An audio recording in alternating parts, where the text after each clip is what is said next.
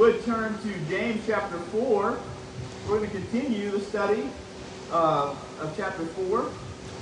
And if you will remember what Brian preached last week, we're going to continue that thought process through the study of James chapter 4. We're going to be in verses 13 through 17. I've entitled the sermon this morning, What's in Your Heart? So I ask you to keep that in mind as we look at James chapter 4, uh, verses 13 to 17, that what is in your heart? Now, what James is doing here in chapter 4 is a warning to uh, the Christian for fleshly living.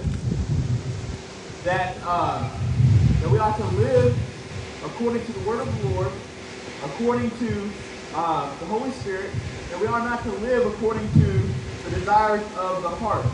Jeremiah 17, 9 says the heart is desperately wicked if you know it. And so it's a call for spiritual living.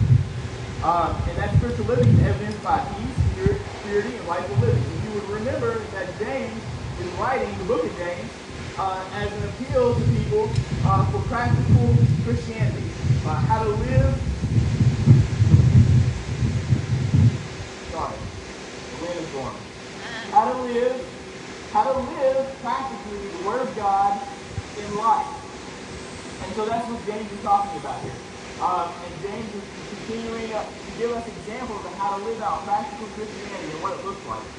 And so our life is lived it should be marked by exalting Jesus Christ as Jesus as lawgiver, as just judge, and as rescuer. And so in this passage, James gives us another example of how the actions, how our actions and how our speech display what's in our heart. And so uh, in this passage, James uh, tells us, hey, that the inner dwellings of the heart manifest themselves in the way we talk to each other, the way we deal with each other, and also what we do in life.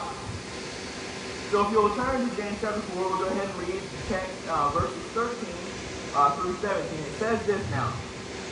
Come now, you who say, today or tomorrow we will go to such and such a city, and spend a year there and engage in business and make a profit.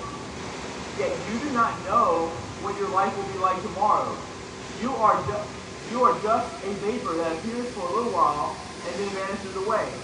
Instead, you ought to say, if the Lord wills, we will live and also do this or that. But as it is, you boast in your arrogance. All such boasting is evil. Therefore, the one who knows the right thing to do and does not do it, to him it is sin. Dear Heavenly Father, we come, we come before you, God. We thank you for this beautiful day that you give us to worship you, to, to look into your word, Father, to feel what you have to speak to us, Father. I pray this morning, Father, that uh, you remove me from me, Father, that you, your Holy Spirit would speak through me to your people, Father. Your people will be ready to receive your word, Father. That your people would apply your word, Father. That I would humble myself before you, Father, and I would apply your word, Father. And that we would live rightly before you, Father, by the, the commandment uh, that you've given us, Father, to love you with all our heart, mind, and soul, and second like to love our neighbors ourselves, Father. I pray that we would bring ourselves before your throne, Father. We humble ourselves, and Father, we not seek our own will, Father, we seek your will. So, Father, right now, as we open up the Word, Father, I pray that your Holy Spirit would convict us, would lead us, would empower us to be able to apply the Holy Scriptures, the Holy Word, Father, that let us enjoy your Word, Father, in this time of, of, of, of eating, a time of nourishment for our soul, Father. And that, Father, you will be glorified. Father, I pray that if there's someone here that does not know you, Father, that these words would convict their hearts, Father, that you would bring them to yourself, Father, that you would draw them unto yourself, Father, and that today they would find salvation in you. Father, I pray, Father, that, that you give us a clear mind, steady heart, and that you give us the willingness and the ability to receive it is, what it is that you have us to see this morning. Father, I glorify your name, I praise you, thank you, Father, in this precious holy name, we give you thanks. Amen.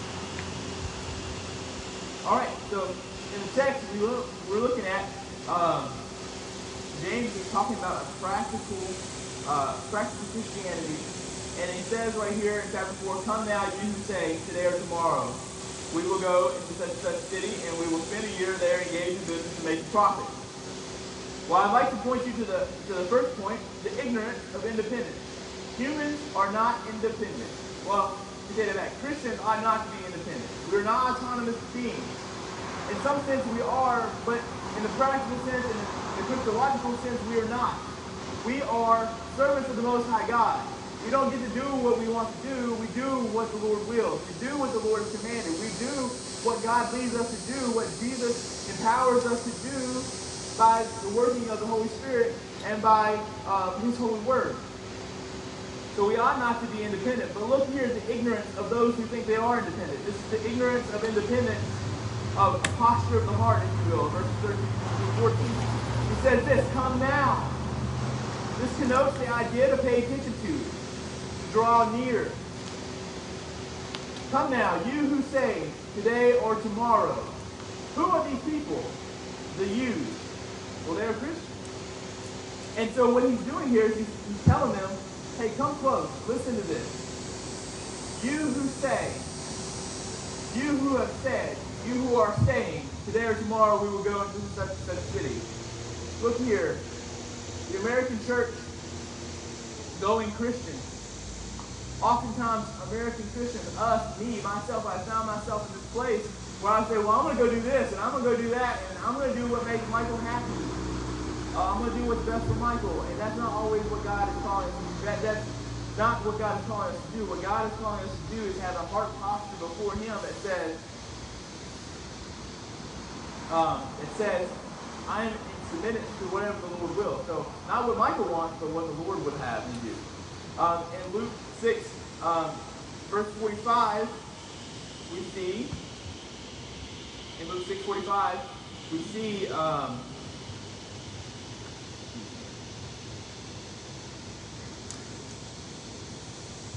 that out of the, the good man out of the good treasure of his heart brings forth what is good, and out of the evil treasure brings forth what is evil. For his mouth, for his mouth speaks from what fills it, fills his heart. So what we're seeing here is the outpouring of your mouth is a, an indication of what's in your heart. And so, um, the scriptures say in, in James chapter 13, um, we will go to such a city and spend a year there, and engage in a profit, or engage in business, make a profit. We will go. So what is the issue here? The issue here is that they said we will go, and there's an issue of control. How many times have we found ourselves, uh, this is my life and I want control of it. I want to do what I want to do. I want to do this or I want to do that. I want to have control. And uh, oftentimes we find ourselves where we want control of it is of our life. We don't want to relinquish that control to the Lord. So we won't we won't do what the Lord is leading us to do uh, because we would rather do what we want to do.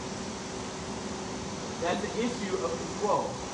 And the Christian living in the flesh desires to control what he or she does not have authority over. And so James is making an appeal to Christians that are fleshly living, living by the flesh, not by the spirit, um, because they want to have control of their life. Said, you know, look, you say there tomorrow we'll go to such a city and we will spend a year there. And they have a, they're going to do this. They have a definite time they're going to do it for. And the whole purpose of them doing it is to make a profit. Galatians 2.20, Paul says uh, that he is, um, it is not him that lives, but Christ that lives through him. And so that's the mindset, the heart set, the heart posture that we ought to take uh, in this life, in Christian living, is that it is not I who lives, but Christ that lives in me. In this life I now live in the flesh, I no longer live according to my own control, but I live for Jesus who gave himself for me, right? Um, so take take note here that our life is not our own, and we ought not to have a heart um, independent attitude of where we we struggle with the issue of control. And so the Holy Spirit's guidance through prayer and fasting must be consulted when seeking the endeavors of life.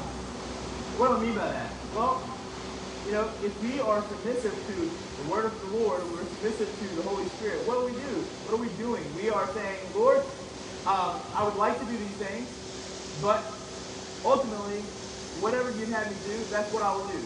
So if I'm going to take this job, for example, or I'm going to take this career change, or I'm going to, instead of chasing uh, what we need the bottom line profit, if you will, we submit ourselves to God's direction and we bring ourselves to submission to his will, saying, If the Lord gives me this opportunity, then I will do this. Uh, if the Lord closes that door, then I won't pout. I'll be happy because the Lord will open another door somewhere else. But here, their heart attitude, uh, the James is writing here, is that um, they they were seeking to have control of their life so that they could go and make a profit. That the idea here is that the issue of money was greater the glorification of God. The issue of money here was greater than the glorification of the Father. In Matthew 6, 24 to 34, we see that Jesus is telling us that you cannot have two masters. Matthew 6, 24 to 34. You can't have two masters. For you will love one and hate the other. And the practice there, uh, if you seek you're just seeking for your own benefit, for your own, building your own treasure trove, if you will, that, that practice is evil. That heart aspect is that of pride and not dependence upon the Lord. You know the Lord said he would supply our every need? He will. He said it. It's a promise. You hang on to it for sure. But if we have a prideful heart, uh, as James had, had already, uh, the last week, had, James already told us God is opposed to the proud, but gives grace to the humble. Right? We have a powerful heart that uh, God is opposed to that type of heart attitude. The assumption here is that um, in verse, uh, verse 13 here is that they would go and engage in a, a business, make a profit, that they are relying upon themselves. See that there? The assumption is self-reliance to cause gain. We're going to go to a different city, we're going to spend a year there, we're going to make a profit, we're going to make money, we're going to be great. They're going to have the ability to buy things. They're going to have a nice house. Um, I'm not these people all have a nice house. I'm saying that the heart set of these people was, uh, was misaligned. The true gain is found when God brings increase. In 1 Corinthians chapter 3, verse 6, Paul is addressing the Corinthian church, and uh, he's rebuking them, and he says, you know, that, hey, I, I planted, Apollos watered, but it was God who caused the increase. Uh, in Matthew 6, verses 19 through 21, we see that true gain is when our treasures are, we build up treasures in heaven. That rock, that, that rock, excuse me, that rust and moth can't destroy. That if our house burns to the ground, that all the things that are materialistic in it go away. Now, we say, you know, hey, look, you guys ever do like house fire training and stuff like that? Say, hey, you know, if you have a fire, you know, don't run into the house. Let the let the firefighter take care of it, right? Because your stuff can be replaced, but uh, but you can't be, you know. So like, I have a list of things in my head. You know, okay, so if house catches on fire, I'm gonna grab this, I'm gonna grab this, I'm gonna grab this, I'm gonna grab this. Um, so I have these things that these are like irreplaceable items. So I'm gonna go out in the front yard with my, all my stuff, right? You might not have time. Unfortunately, uh, you might not have time to grab those things. Well, what is that saying? It's saying that, oh, I love those materialistic things. But you go back into the house to get those things, and the house, unfortunately, is unstable because it's on fire, um, and it collapses and, and you perish in fire, right? It doesn't, that doesn't make good sense. Why would somebody go into a burning house to get materialistic things? We could buy more of those things, you know? Yeah, it's not the same might be, you know, not exactly the same as the, the other thing, but it's just a materialistic thing, right? But the scriptures here um, are telling us, hey, don't take our, don't take materialistic things as gain, for they're nothing. Because when you're dead, you, they don't go with you. You can put them in your casket, but on the resurrection day, they're not coming out of the casket with you, right? So the, the idea here is that the true gain is found when we build our treasures in heaven, where rust and moth cannot destroy them. So money should not be the motivating factor uh, for the, the, the, heart attitude. Uh, money should not be the motivating factor for what we do in life. Rather, the glorification of God and submission to His Word, submission to His Holy Spirit as He leads us to live for Him and to live in submission to Him and to live in a way that glorifies Him. That ought to be the heart set of, uh, of His people. That ought to be my heart set. That ought to be your heart set Your heart attitude and your heart posture before the Lord as you seek to do it is what it is that you do.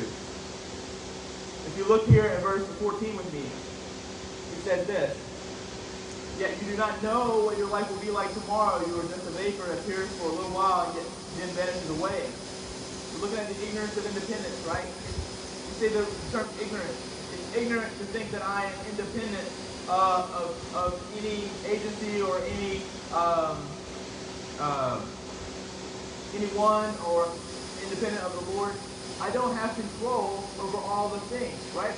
I don't have control over most things. I don't have control over. I didn't have control over the weather, uh, but I'm thankful that we're here gathered this morning. I didn't have control over uh, whether or not I get a job or not. I don't have control of that. Why? Because the employer controls whether they want me or not. Right? I don't have control over whether I, I get cancer. I don't have control of these things. I go to the doctor and find out, hey, um, you have this sickness. Oh, great. I didn't know I had a sickness. I don't mind because you told me I had a sickness, right? We don't have control over that. The idea that we be independent, autonomous beings is silly. We live in submission to the Lord who has control over all things. But look, we're people. We have limited understanding. Scripture tells us you do not know what your life will be like tomorrow. We don't. We don't. You know, tomorrow have, may have a lot of issues and I can't see tomorrow. You know that uh, when I was in the when I was in junior high, uh, there was a guy in my school. He was uh, in seventh grade, I believe. He was a football team player. Uh, he was an awesome guy. Um, I was not close friends with him, but I knew of him. Um, and, and, and he was in the seventh grade, young, healthy boy, right? Got physical every year he played football. Um, and he, uh, from what I heard from his classmates, he stood up in class and said, man, it's hot in here. And in the middle of class, it's raining. Um, it was in the morning time. Um, I remember uh, because the ambulance came and I was looking outside the window. It's like, hey, why is the ambulance here? He stood up and he said uh, something to the effect of, it's hot in here. And he fell down on the, on the floor and collapsed. And had a seizure. And he started bleeding from his eyes and from his nose and from his ears. And uh, from what I was what I heard. And unfortunately, the, the young man, he went to the hospital. Um, they, they sent him to another hospital, he did not make it. He passed away. Being, think it was like three days on life support, maybe it was two days. I don't remember. It was a long time ago. Uh, but but he was a young man. He passed away, and uh, it was very sad. Um, but we went to his funeral. Um, it was a beautiful funeral at the church. Um, it was a celebration of life. And, and, and so who would have thought that a young man that young would pass away? He woke up that morning, I'm sure he didn't think that, you know, this is the day I'm going to see the Lord. So we don't know what our life will be like tomorrow. We're not in control uh, of those things. And so you ask yourself, well, what am I really living for? You know, today will my soul be required of me? So here's the deal. The only the only moment that you have is the moment right now. And you have to have that mindset. The only moment that you have is the moment that you have right now. So in this moment, ask yourself, am I glorifying the Lord? Do my motives glorify the Lord? Does my thoughts glorify the Lord? Is you have. And so in that idea, we don't know what tomorrow will be like. In that idea. How can we, um, how can we think about what we ought If you'll turn me to Proverbs 3, uh, Proverbs 3, chapter 3, that you're probably going to know this uh, very well. Verse 5. I'm going to read verses 5 to 7.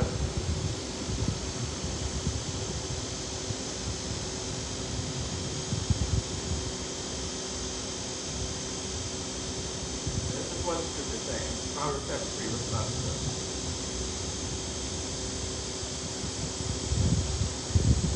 Lord with all your heart. Not lean on your own understanding. In all your ways, acknowledge him, and he will make your path straight. Do not be wise in your own eyes. Fear the Lord and turn away from evil. So here, here is how you ought to think about your plan. First of all, see a promise in the text. Trust the Lord to sustain you.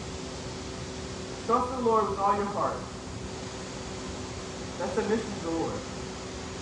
God, I don't know what tomorrow will bring, but I know that I can trust you in tomorrow. I know that I can trust you in right now. I know I can trust you today. And look, godly wisdom is different than human philosophy or logic. Because godly wisdom is pure, it's from above, but human philosophy and logic is worldly and it can be evil. But understand the promise here. That means trust in the Lord with all your heart. You don't lean on your own understanding. Or you don't lean on your own human philosophy, your own human logic, but you trust in the Lord. When you submit yourself to the Lord, what is the promise? That God will direct you. And he'll lead you. And so, if tomorrow your life is required of you, but today you trust in the Lord and you lean not on your understanding, and the Lord directed you, tomorrow he directed you home. Praise God. And you have lived well. Here in James, here in James chapter 4, James is reminding them, rebuking them, calling them out to have a heart attitude that is dependent upon the Lord, not to be ignorant, not to be ignorant because they, they themselves are not independent. Life is short. Life is fragile. Who has with car accidents knows that. You have a small car accident, someone passes away. It's unfortunate, but you're like, look at the car and like, how did somebody die in this car accident? The car's not even up that bad. But then you have some car accidents, but you can't even tell it was a car, and they walk away with just a minor scratch. Life is fragile. We ought to approach life with uh, a sense of awe and wonderment because it is fragile. But understand this, it's the Lord who decides when life begins and when life ends. Humans think that they control that, but it is the Lord ultimately who, who says when life begins and life ends. So we ought to have that mindset. Hey, look, a wasted life is a life that has nothing to show for it to heaven. You know, like, you gotta think, uh, have you ever thought, right, well, I've done, I've worked for 15 years, this job or whatever the case may be, and I've got all these, uh, I've, I've amassed all this money, but I had nothing to show for it. Sometimes I think that about, about my, my, uh, my endeavor. Uh, I've had like, uh, I've wasted a lot of money on people. Bought some vehicles, gave the vehicles away. I mean, uh, traded them in. Uh, it's basically the same thing. Uh, and, uh, and like, man, I wasted so much money on those cars, but like, I had nothing to show for it because I don't have those cars no more. But that's, that's frivolous. That, that's, that's pointless. The point is here, that a life that is wasted is a life that has nothing in heaven to show for it. It's, it's, it's a life that you didn't build up and amass treasures in heaven. You weren't doing the will of the Lord. And so I ask you, church, as I've asked myself several occasions, throughout several times, if today the Lord came back and the rapture of the church, or if today was the day appointed unto me to die, me, Lord, am I ready to stand before him? Have I lived well? And what will I have to present to the Lord? We have to prepare ourselves for eternity. We've seen the ignorance of independence of the heart. A heart that is independent of the Lord is an ignorant heart. It is a heart that is um, filled with deceit from pride. So he says, but instead you ought to say, verse 15. Well, instead, how are we ought to how how should we ought to live? Well, we ought to identify the right motives, the right heart attitude, and the right posture. He says instead you ought to say, if the Lord wills, we will live and we'll do this or that. Understand, hey, this is the identification of the infirmity of the heart. You got to identify what we ought to do. So we see that our heart is uh, is bad. We see that hey, there might have been arrogance in our heart uh, right here as, as our, our actions have proclaimed that there is a problem here with our heart. Um, that we wanted to live in control, we wanted to live independent, but, but we, we ought not to do that, yet we ought to uh, submit ourselves to the Lord. Uh, we ought to live in a way that if the Lord wills, to be the motto of our, the posture of our heart. Why, we ought to, why should we do that? Well, one, we check our motives. Two, we check our heart attitude. three, we check our posture for the Lord. Why do I say we check our posture? Well, look at this. If the Lord will, what does that connote? Uh, what does that uh, give you the idea of? Well, it gives you the idea of dependency upon the Lord, submission to the Lord's desires before your own. Willingness to acknowledge the Lord's work in your life and to respond with, here it is, here I am, Lord, send me. Type attitude. Okay? It reveals a posture, really, reveals a posture of worship. That my life is nothing but what my life is it ought to be marked by the worship of the Lord who gave himself for me, who, who called me into himself. That that reveals a heart attitude, a heart posture of worship. Jesus might call you to be in a different place, might call you to be in a different status or circumstance for his glory and for your good than what you ought, what you had conceived for your own self. And here, that is the dichotomy that's presented here. In verses 13, in verses 13 and 14, these people have this idea of what they want to do, what they ought to do, what their life is going to be like. Hey, we're going to go over here. We're going to go to this city. We're going to go to Atlanta. I'm going to make me a business there. I'm going to grow this business to be very big. I'll have a profit for a year. I'll come home and I'll be able to chill, keep my feet up uh, watch some football, maybe uh, maybe watch some baseball. But here it says instead it ought to be like, well, whatever the Lord will is, that's what I'll do. If the Lord calls me to not go over there and not do that and go over here and do this instead, well, that's what I'll do.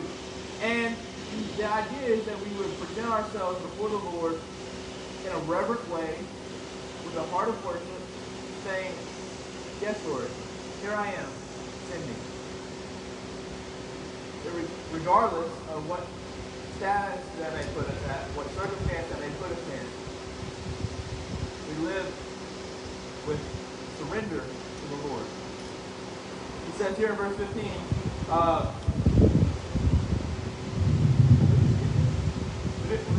see here in verse 14, we will live and we will also do this to that. So this is what we shall do. We shall live and do, right? We have to live and do. And so what James is not saying here is he's not saying, oh, you don't need to do anything. He's saying, you know, what you ought to do is check your heart motive behind what you're doing. And so as you're doing it, if you're doing it in dependency upon the Lord, um, you live life in a submissive manner towards Jesus Christ. Okay, well, hey, where's our examples for living in submissiveness to, to God? Well, check it out. And uh, Matthew 26, uh, verses 30 through 39. Um, Jesus said, Not my will you know, but the Father's will be done. So Jesus is a good example of how we ought to live in dependency upon the Lord. And he was uh, submissive to the Father and not his own will. He was submissive to the Father's will. So we ought to be submissive to the Lord's will. John 6, verses 30 to 40. What do we see here for the Father's will for Jesus? In John chapter 6, verses 38 through 40. Here's what the text says.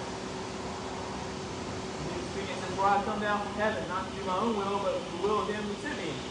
This is the will of him who sent me, that, that of all that he has given me, that I lose nothing to raise it up on the last day. For this is the will of my Father, that everyone who beholds the Son and believes in him will have eternal life, and I myself will raise him up on the last day. It was God who sent Jesus to the earth as a ransom for the people who he would call himself. That was God's will for Jesus. John chapter 15, what is Jesus' will for you?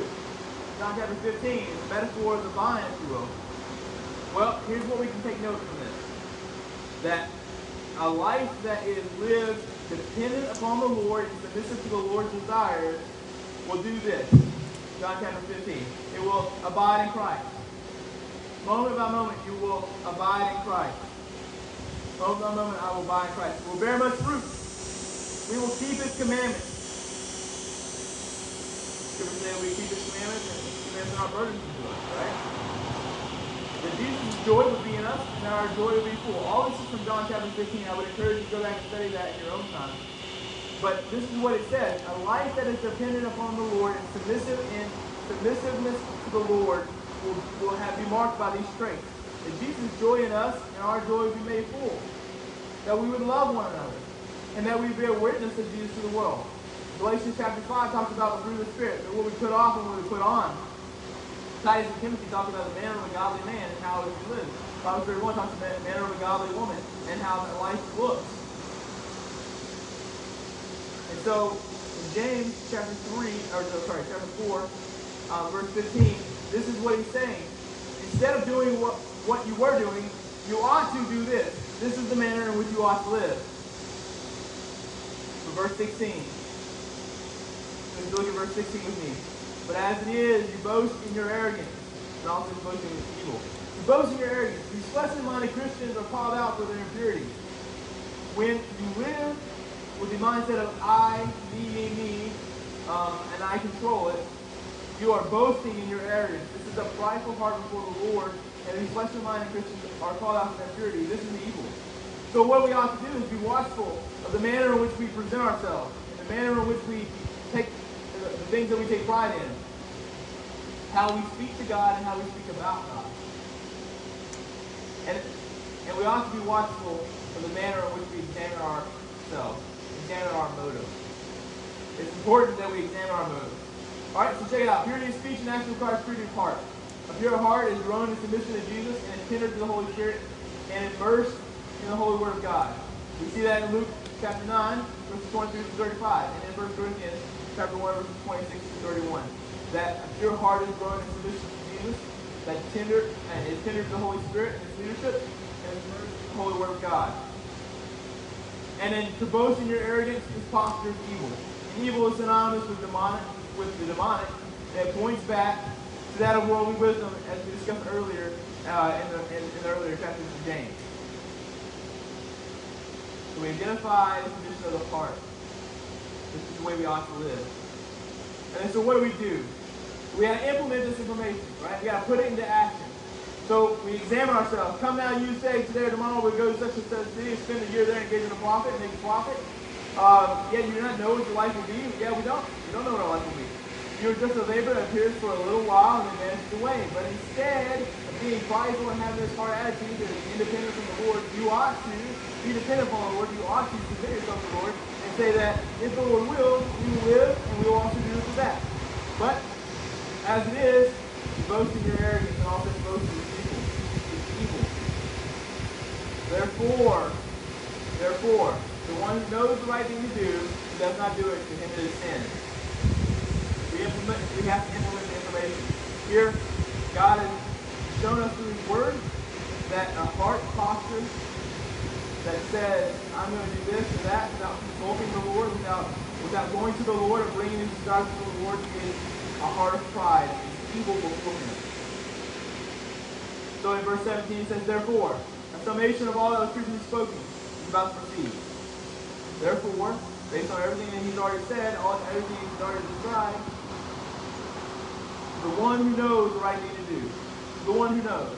Once the scriptures have been preached, read, or proclaimed, you're no longer ignorant. You cannot claim ignorancy. And a Christian can never claim ignorancy. God has given his holy word to us, and he will hold us accountable to his word.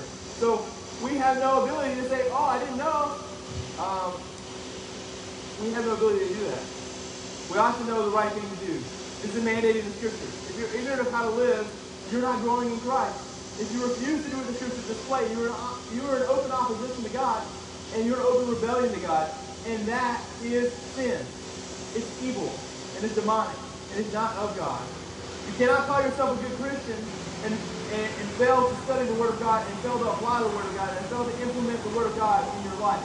That is not godly. And so it says this, and and uh, therefore the one who knows the right thing to do and does not do it, to him it is sin. Does not do it. The application of the knowledge of the Scriptures, it reveals your obedience. It reveals your obedience to the Lord. And a lack of obedience is rebellion. And rebellion is sin. And if you do not apply the word, if you do not apply what God reveals to you, you stand in expectation of God's discipline and God's judgment. The book of Hebrews says that God disciplines those whom he loves, right? If you are not a child who's experienced the discipline of God, you might not, you probably are not a child of God. And you've never experienced the discipline of the Lord. And so, if you don't, if, James is writing Christians here and says, the one who knows right and does does not do it, to him it is sin. If we are continually living in sin, there's a problem with our heart. We have to get it right. The expectation is that Christianity is not a spectator sport, but a full contact sport, right? All the members of the assembly must do what the scriptures reveal. We must act, we must apply it, we must change, we must make preparation to do so. And then we must act upon it. It's not a suggestion, but this is an imperative. We don't play church, we don't fake until we make it.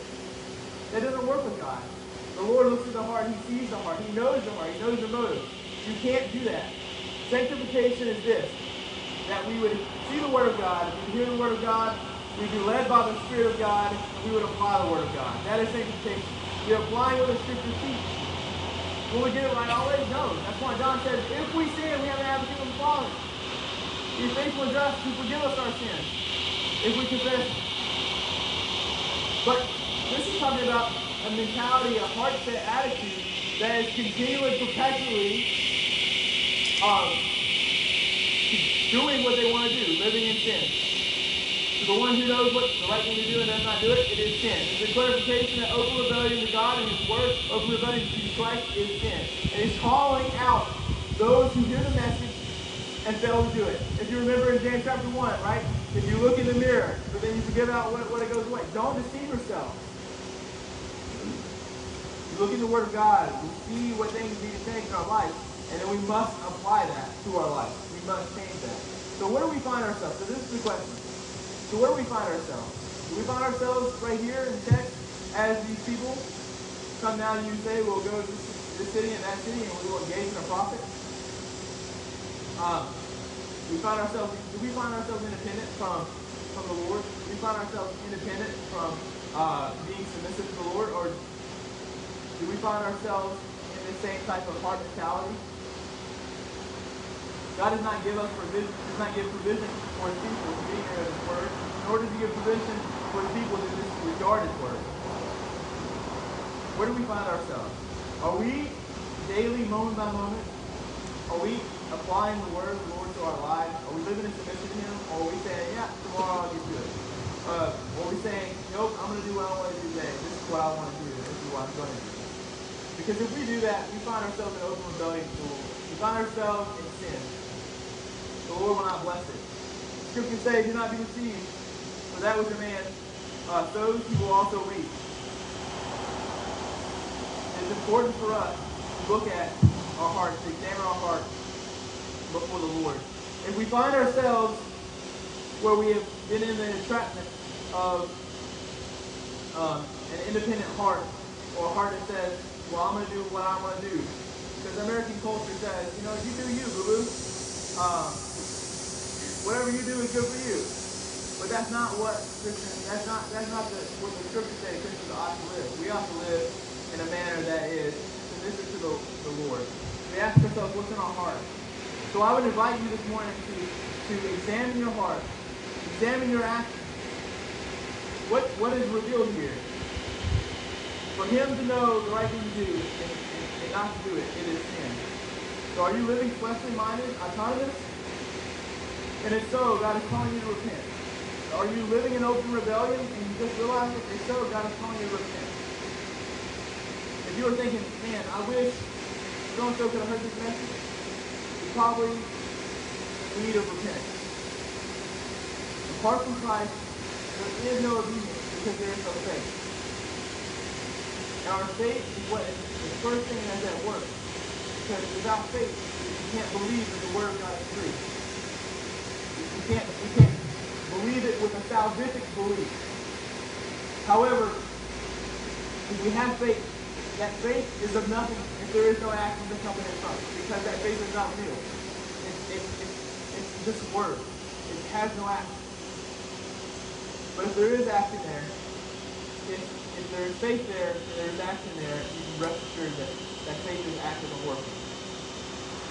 Let's take it out. Apart from Jesus and obedience because of no faith. the penalty is yours to bear. However, if you trust Jesus, you have hope. Jesus will fix your heart issues. He will give you grace. Jesus will establish you in himself. But apart from Jesus, there's no method to life apart from Christ. And so I had to know this. I spoke this morning, the scriptures are written to those who are in Christ. Examine yourselves. But for those who are not in Christ, you are in open rebellion to God because everything you do is not for faith. Everything you do is sin. You cannot please God outside of uh, being in Jesus Christ. And so if you don't if you don't know Jesus, you can know him. Check it out. There's a heart issue that originated uh, in Adam. It was sin. And actually, it was a failure uh, for Adam to identify what God said was true. It led to death. But that death passed all through all people, to all generations. And we find ourselves caught up in that. But God sent Jesus, who was holy, He kept the law, uphold the law, and became a curse for our sin. He died in our place, enduring the full wrath of God on our behalf. He was raised on the third day and glorified above all things, created and not created. Jesus is the pinnacle uh, of glorification and the, manifestation of God himself. And he intercedes for his people, coming again to gather his bride, to all that live and establish the kingdom in pure form. The kingdom that was intended from the very beginning. So look, I ask you to check your heart. If your heart is unwilling to trust Jesus now, you're not willing to trust Jesus in the eternal salvation way. If you trust Jesus now in the daily, day-to-day activities, your heart is probably a heart that has met Jesus in the salvation way. The heart is probably a heart that is willing to trust Jesus through eternity. But if it is not, if, if you have a trust issue right now in, in the temporal, this, life that is passing away, if you have a trust issue with Jesus right now, you probably have a trust issue. You're probably going to have a trust issue when you walk through into eternity. You're probably going to have a trust issue that will not lead to uh, will not lead to a uh, a life that is marked by his spiritual attributes.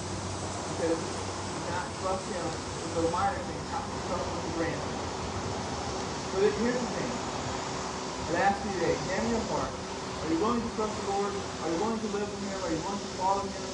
Are you willing to uh, submit to him and uh, and put him in his rightful place, put us in our rightful place? Lord, up here, I'm here, I'm willing to submit, I'm willing to follow you, here I am, Lord. So as this prayer presentation, the, uh, the can come forward, um, and we're, we're, closing out. I'd ask you to ask yourself these things. Where do you find yourself in the? I've a multiple times found myself right there. I'm going to do this. I'm going to do that. Consulting the Lord when my plans fail. Consulting the Lord uh, as, as, as second and second option. The Christian ought not to live that way. We ought to submit ourselves to the Lord first. Lord, what is it you have me do? Present opportunities for me. Show me which one you have me take. Open the scriptures. This is the manner I ought to live life in. What the scriptures say? All right, there's nothing in opposition here. This is the open door of opportunity. Lord, will you bless it? Yes. Walk through it. He'll, he'll provide for you. As we prepare for the time and sing, ask, think about these things. Where do you find yourself? You have it? Do you have a heart issue? Um, you identify yourself with applying information? Uh, are you Lord?